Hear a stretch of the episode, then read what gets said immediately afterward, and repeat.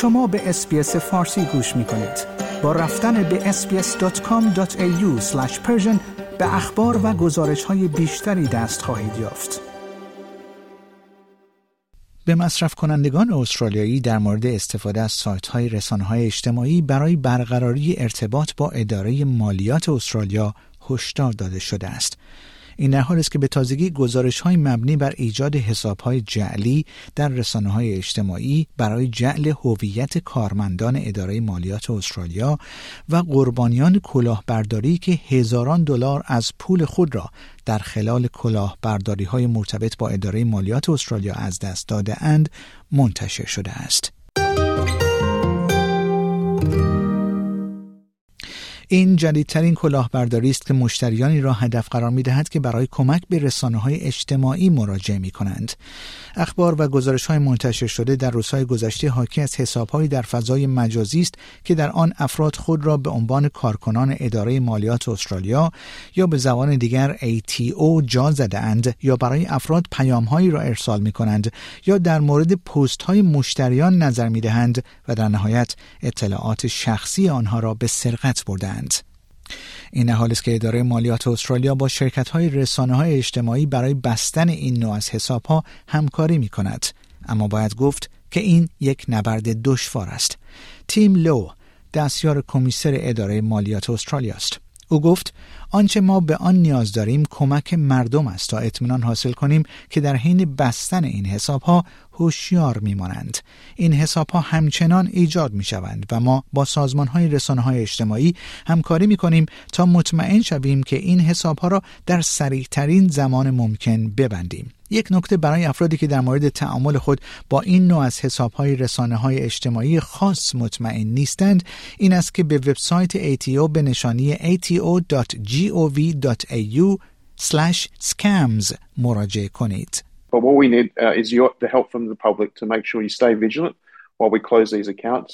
As you can appreciate, that these accounts keep popping up, and what we're trying to do and work uh, and working with social media organisations is to make sure we can close them these accounts uh, as quickly as possible.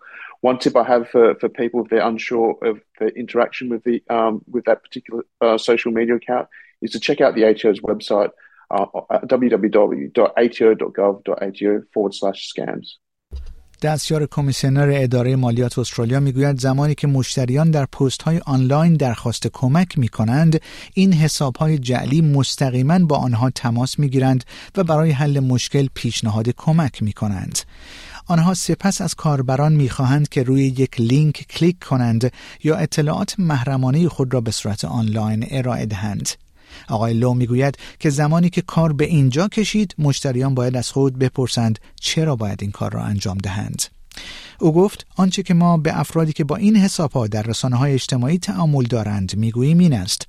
اداره مالیات استرالیا هرگز اطلاعات شخصی شما را از طریق رسانه های اجتماعی درخواست نمی کند. what we're saying to people uh, engaging um, with these uh, accounts on social media is this. The agent will never ask for your personal information over social media.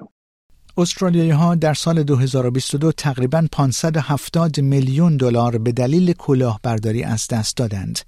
کلاهبرداری های مرتبط با سرمایه گذاری بیشترین پول را از قربانیان به سرقت بردند اما ایمیل های فیشینگ، صورت حساب های نادرست و کلاهبرداری های مرتبط با خریدهای آنلاین بودند که بیشتر از دیگر کلاهبرداری ها گزارش شدند. نزدیک به 16 هزار گزارش از جعل هویت اداره مالیات وجود داشت که نزدیک به 80 هزار دلار از افراد کلاهبرداری شده بود و مشخصات فردی حساس آنها را نیز به سرقت برده بودند. بیشترین تعداد گزارش ها مربوط به افراد 65 سال و بالاتر بوده است. پروفسور نایجل فیر متخصص امنیت سایبری در دانشگاه منش است. او می‌گوید این تاکتیک جدید توسط کلاهبرداران چالشی اضافی برای اجرای قانون ایجاد می کند. Well, there's not a great deal that has been done, and to some respects, there's not a great deal that can be done. There's the people that are perpetrating this are making spoof ATO accounts. That's also exacerbated by the fact that there's ATO employees that have their own social media accounts which are public and uh, state their employment. So the criminals are leveraging off that degree um, of legitimacy.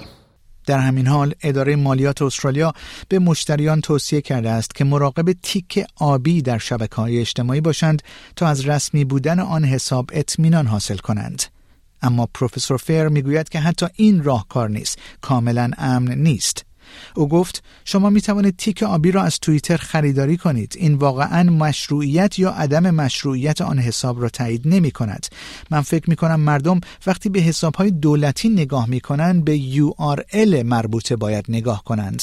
آنها باید به فکر راه های دیگری برای تعامل با سازمان های دولتی باشند و به همین ترتیب آن سازمان های دولتی نیز باید در مورد راه های ارتباط با مصرف کنندگان تجدید نظر کنند.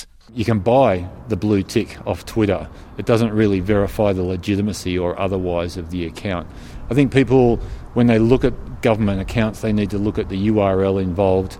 They need to see where it revolves back to.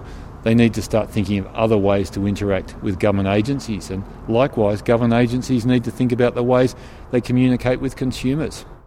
و در نهایت مثل همیشه از کاربران خواسته شده است تا در فضای آنلاین مراقب و محتاط باشند. شنوندگان گرامی این گزارش رادیو اس بی اس فارسی بود که من پیمان جمالی اون رو به همراه همکارم تایس آکیوزی تهیه و تقدیم حضورتون کردیم. آیا می خواهید به مطالب بیشتری مانند این گزارش گوش کنید؟ به ما از طریق Apple Podcast، Google Podcast، Spotify یا هر جای دیگری که پادکست های خود را از آن می گیرید گوش کنید.